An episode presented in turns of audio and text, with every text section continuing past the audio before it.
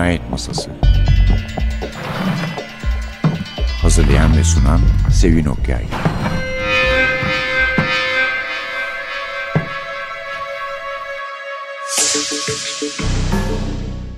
Merhaba. NTV Radyo'nun Cinayet Masası programına hoş geldiniz. Zaman zaman bu programda size e, çok da beklenmedik isimler takdim ettiğimiz oluyor. Yani bir Anton Çehov'umuz bile olmuştu biliyorsunuz. Bu sefer bizden bir yazar, yerli bir yazar. Hem de yani hakikaten yerlidir çünkü karakterlerine hakimdir, mahalleye hakimdir, şehre hakimdir. Daha çok evinde oturduğu halde ve çok da sevilen bir yazardır. Kısacası Hüseyin Rahmi Gürpınar. Biliyorsunuz yayın evleri son zamanlarda eski dille ya da eski bir Türkçe ile yazılmış kitapları basitleştirmeye eğer Osmanlı alfabesiyle yazılmışsa Latin alfabesine çevirmeye başlamışlardı. Bu gayet faydalı bir iş olduğunu düşünüyorum ve bayağı da ilerledi. Bugün size bir örnek takdim edeceğim buna ve bence son derece başarılı örneklerden biri Ketebe'den çıkan Dirilen iskelet açıklamalı orijinal metin diyor. Gürpınar'ın hazırlayan Uğur Erden. Uğur genç bir arkadaşımız yani 30 yaşın altında ve şu anda doktora öğrencisi çalışmalarını sürdürüyor Uludağ Üniversitesi'nde. Bir de bilmiyorum daha önce hiç lafını etmiş miydim? Daha önce ben hani Osmanlıca öğreniyorum diye Yapı Kredi yayınlarında Yücel hocamın, Yücel Demirel hocamın sınıfında başlamıştım. Ondan sonra hem saatlerinde gidemiyorum, bazen gidiyorum, bazen gidemiyorum. Gerektiği gibi çalışamıyorum diye bırakmak zorunda kalmıştım. Sonra biz üç buçuk yıl önce galiba Uğur'la çalışmaya başladık. Yani aynı zamanda benim Osmanlıca hocam ve yani iftarla da bayağı gazelleri şaka şaka okuduğumu söyleyebilirim. Evet. Efendim Dirilen İskelet GTB'den demiştik Uğur Erdem'in sunuşuyla. Bu aslında Gürpınar'da ilgilendirmiş olan bir konu anlaşıldığı kadarıyla. Çünkü gene Erden'in hazırladığı iki ciltlik Ölüler Yaşıyorlar mı da var. Bu Kapra'dan çıkmış. Aşağı yukarı bağlantılı sayılabilir bununla. Meselesi de şu, hayat nedir? Hayatın özü nerede saklıdır? Yaşayan ruh mudur yoksa kemikler mi? Yoksa fikirler mi? Ölen bir insan hayata dönebilir mi? Özellikle ölüler yaşıyorlar mı da fantomlardan söz ediliyor yani hayaletlerden. Bu bir göz bağcılık mıdır yoksa gerçekten böyle bir şey var mıdır?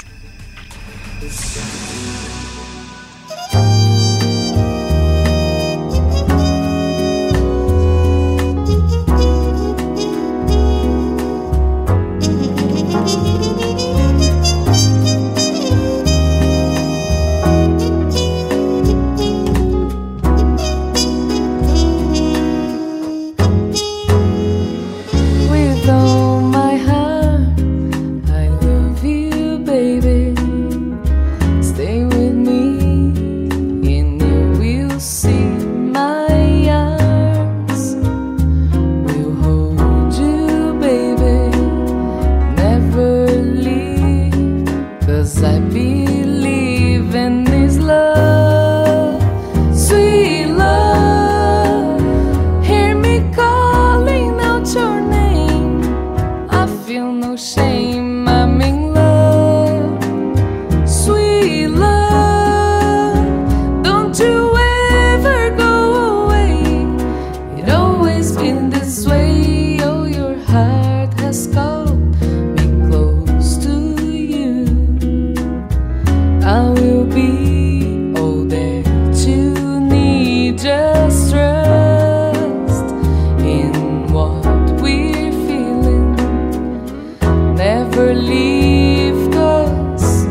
believe in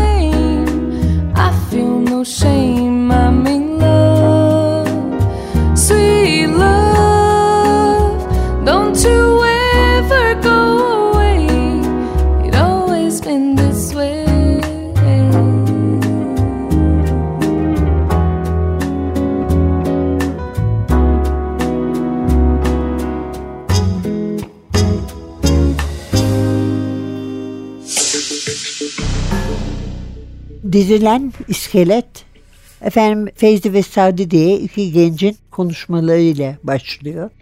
Doktor Ferhat'tan ve onun arkadaşı olan Hikmetullah Tayfur'dan bahsediyorlar mezarlık maceralarından. Bunlar anlaşılan gece vakti mezarlıkta dolanıp orayı burayı kurcalıyorlarmış.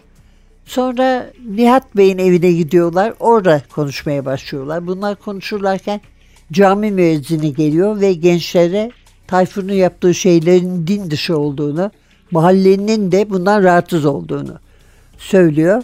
Böylece Hüseyin Rahmi Gürpınar'ın fevkalade kuvvetli olduğu mahalle dedikodusu, mahalle hurafeleri gibi konularda hem ortaya vurulmuş oluyor hem de mizah unsurunu oluşturuyor. Örnekler var tabii. Burada verilen şeyler mesela hava durumu tahmini yapmak din dışı, uçmak din dışı. Yani teknoloji aslında din dışı. Gençler biraz şüpheleniyorlar yani nedir acaba aslında vaziyette ve bir akşam Ferhat ve Tayfur'u mezarlığa giderken izlemeye karar verirler. Ve onların peşine takılıp Suruçi İstanbul dışında bir mezarlığa giderler. Bütün bu ulaşım bisikletle yapılıyor bunu da bildiğim de. Bütün bu takipler, bütün kitaptaki takipler tamamen polisiye bir özelliğe sahip. Önce gençler mezarlıkta ölüler dirildi sanırlar ve bir kovalamaca başlar. Derken de bir mezar arkasında bir iskeletler temsili gerçekleşir. Bu sefer iyice ötleri kopar ve ertesi gün Tayfur'la Ferhat'ı ziyarete giderler. Burada Tayfur teknolojiden yana, daha doğrusu bilimden yana, modernlikten yana biri olarak ortaya çıkıyor. İşin felsefi tarafına ise Doktor Ferhat bakıyor. Bunlara karşılık inanmayan, tam olarak inanmayan, hurafeye daha yatkın olan, şüpheci ve neredeyse hiç tutmayan şahıs da Feyzi arkadaşları. Ve bu mezarlık maceraları epey bir zaman sürüyor. Hepsi toplanıyorlar sonunda birlikte gidiyorlar. Gene korkunç sesler var. Gene kovalamacılı bir bölüm var. Ardından Tayfur hayaletlerden birini vuruyor tedirginlikle yanına gittiklerinde vurduklarının bir keçi olduğunu görüyorlar. Oradan uzaklaşıyorlar araştırma yapmak için. Geri döndüklerinde keçi yok olduğu yerde. Ve bir soruşturma yapmaya kalkışıyorlar. Bir evin önünde birkaç kafatası buluyorlar. Ve bütün ipuçları Banu'nun kalfası Gece Safa'nın evini ve tabii ki Didonzade, Didon Paşa kızı Banu'yu gösteriyor. Eu thank you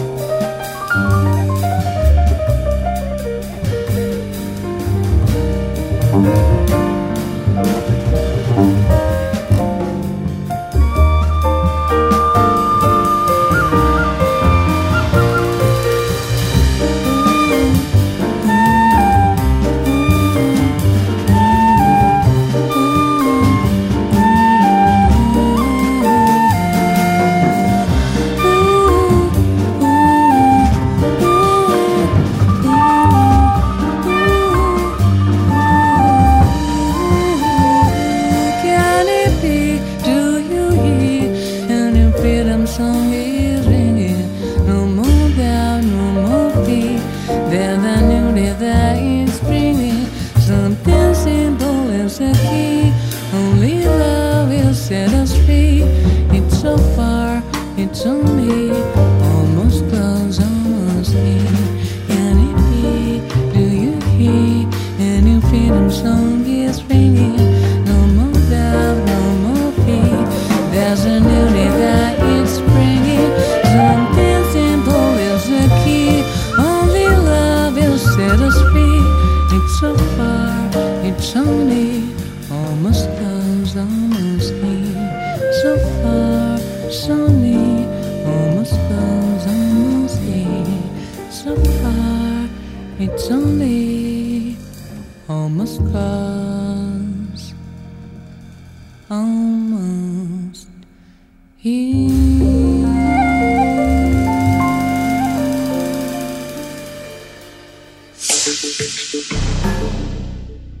Dirilen iskelet bu böyle başlıyor ve arada hayli konuşmalı ve dediğim gibi felsefe, bilim, modernite, daha doğrusu hayat ve ölüm üzerine tartışmalar, konuşmalarla dolu.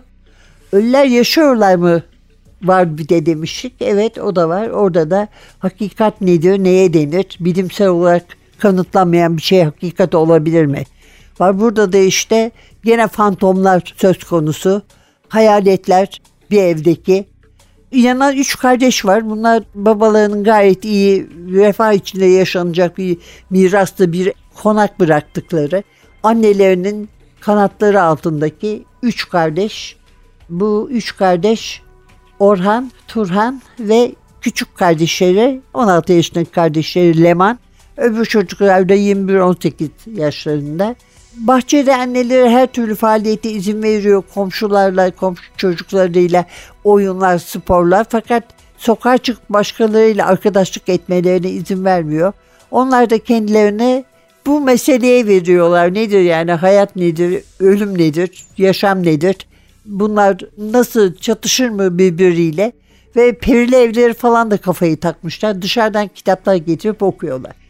Evet efendim gelelim şimdi zaten bizim esas kitabımız Dirilen İskelet olduğuna göre Ölüler Yaşıyorlar mı burada bırakıp yazara yazarımıza gelelim. Hüseyin Rahmi Gürpınar 17 Ağustos 1864'te İstanbul Ayaspaşa'da Bağ Odaları denilen evlerden birinde dünyaya geldi.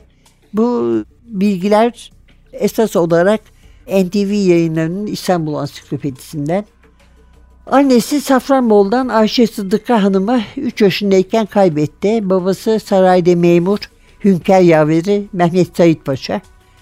Babası Girit'e tayin olunca ilkokula orada başladı. Ama fazla kalmadı. Babası yeniden evlendi çünkü. 6 yaşında İstanbul'a döndü. Aksaray'da anneannesiyle teyzesinin evine sığındı. Ortaokul ve liseden sonra Mülkiye Mektebi'ne girdi. İkinci sınıfta tüberküloz olunca eğitim kesintiye uğradı. Ama bu sürede kendi çabasıyla Fransızca öğrendi ve bu dilden çok yararlandı kaynak kitaplar açısından. Memuriyete girdi ailesinin ricasıyla fakat 18 yaşında ilk romanı Ayine ya da bildiğimiz adıyla Şık adlı kitabı yazınca vazgeçti memuriyetten. Roman önce Tercümanla Hakikat gazetesinin tefriki oldu. Bir yıl sonra da Kırk Ambar matbaasında basıldı. Ama bu çok kolay olmadı çünkü gazetenin sahibi olan Ahmet Mithat Efendi onun bu kitabı yazdığına inanmıyordu. Oğlum senin ağzın su kokuyor bu roman usta işi. Senin ne kalemin ne anlatımın ne tecrüben ne de görgün henüz buna müsait değil. Sana bir yardım eden var deyip duruyordu.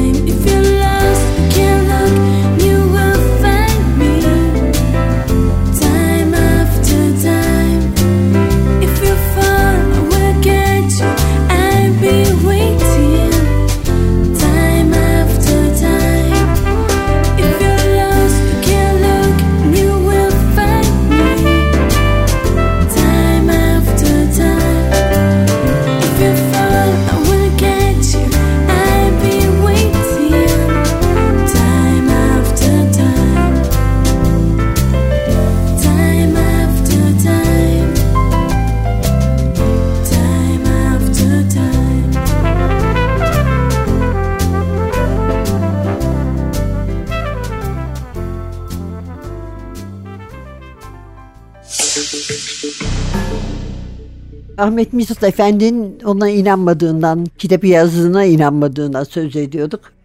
Sonunda inandı ama üstad onun yanında çalıştırmaya başladı. 750 kuruş maaşla memur olarak. Sonra Ahmet Cevdet ayrılınca tercüman hakikatten Hüseyin Rahmi makaleleri, çevirileriyle onun boşluğunu doldurdu. Başka gazetelerde çalıştı. Ahmet Rasim'in de dahil olduğu Boş Boğaz ile Güllabi isimli mizah dergisini çıkardılar.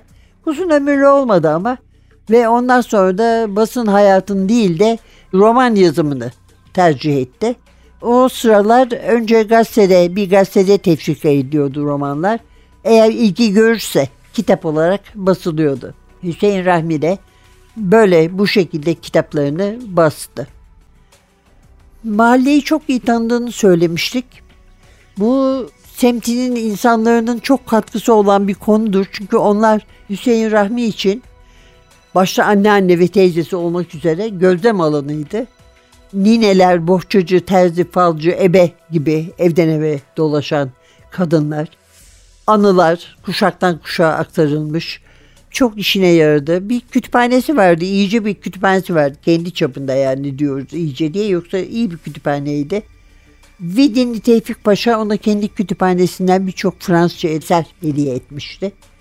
80 yıllık ömrünün son 31 yılını Heybeliada'da geçirdi. Burgaz'a bakan cephesinde kendi imkanlarıyla yaptırdığı evinde hayat arkadaşı Miralay Hulusi Bey ve bazı akrabalarıyla paylaştı burayı. Üç katlı, üç cephesinden de deniz görünen bir bina orman içinde çok yorucu bir yokuşla tırmanıyordu. Çünkü Hüseyin Rahmi Gürpınar öyle herkesle ahbaplık etmekten hiç hoşlanmazdı.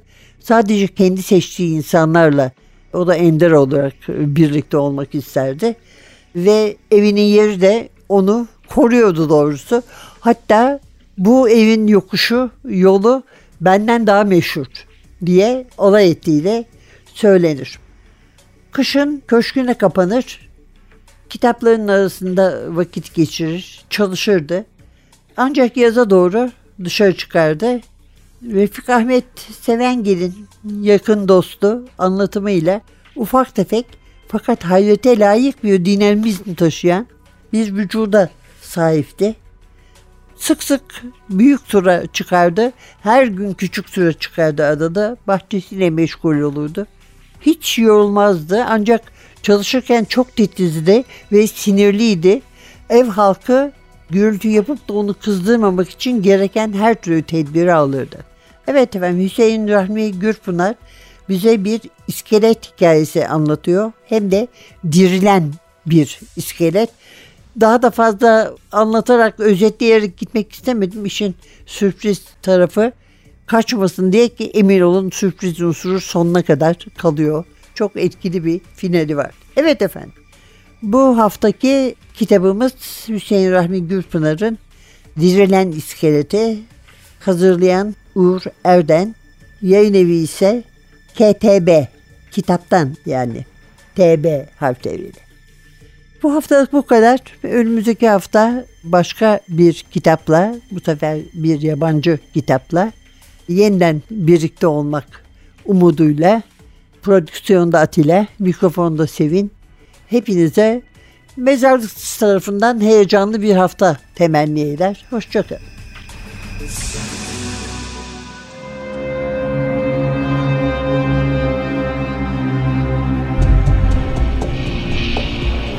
Cinayet Masası